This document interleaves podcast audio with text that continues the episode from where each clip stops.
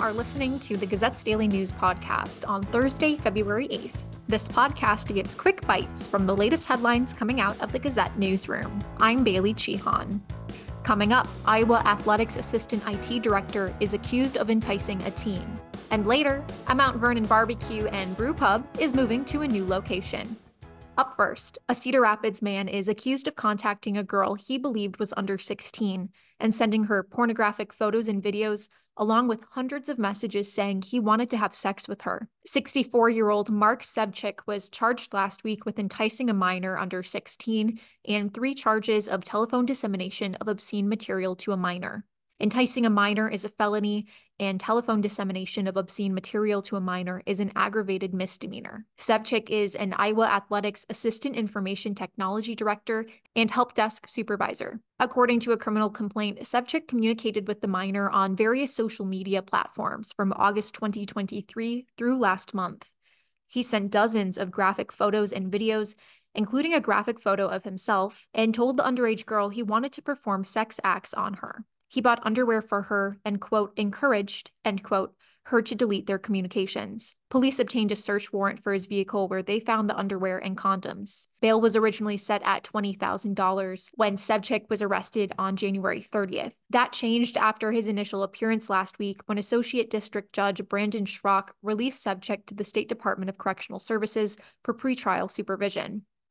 Sebchik was previously charged with interference with official acts in a separate case on January third. That is a simple misdemeanor. Sebchik was detained by officers at a fast food restaurant on Mormon Trek Boulevard. When officers asked him to turn over his phone, he pulled away from officers and tried to conceal it. According to the complaint, he attempted to turn off the cell phone and had to be physically restrained by officers so they could retrieve the phone. There's no information in records to clarify if the two cases are related. A non-jury trial date for the simple misdemeanor is set for February sixteenth. Read the full story at the gazette dot com or follow the link in this episode's description. Next, Linn-Mar school board member Matt Rollinger has resigned more than a year before the end of his term. Rollinger did not provide a reason in his resignation letter and was not present at the meeting in which the resignation was read. Rollinger was elected in November twenty twenty-one. During his term, he opposed a now-defunct policy that spelled out inclusive practices for transgender students intended to protect them from discrimination. This included giving students access to restrooms, locker rooms, or changing areas that corresponded with their gender identity. After the policy was adopted in May twenty twenty-two, Rollinger was invited to a private meeting with Governor Kim Reynolds and U S Representative Ashley Hinson, which he said he did not attend as a school board representative. Rollinger did not alert the board about the meeting beforehand and received backlash as a result. Rollinger's seat will be filled by appointment by the school board. The term expires at the next school board election in November twenty twenty-five. The deadline to submit an application for the seat is February twenty-first by four p.m. A motion to appoint a new school board member will be made February twenty-sixth by the Linn-Mar School Board. Next, Mount Vernon's Big's B B Q and Brew Pub is moving to a new location. The new location is in downtown Mount Vernon, specifically one hundred sixth First Street West.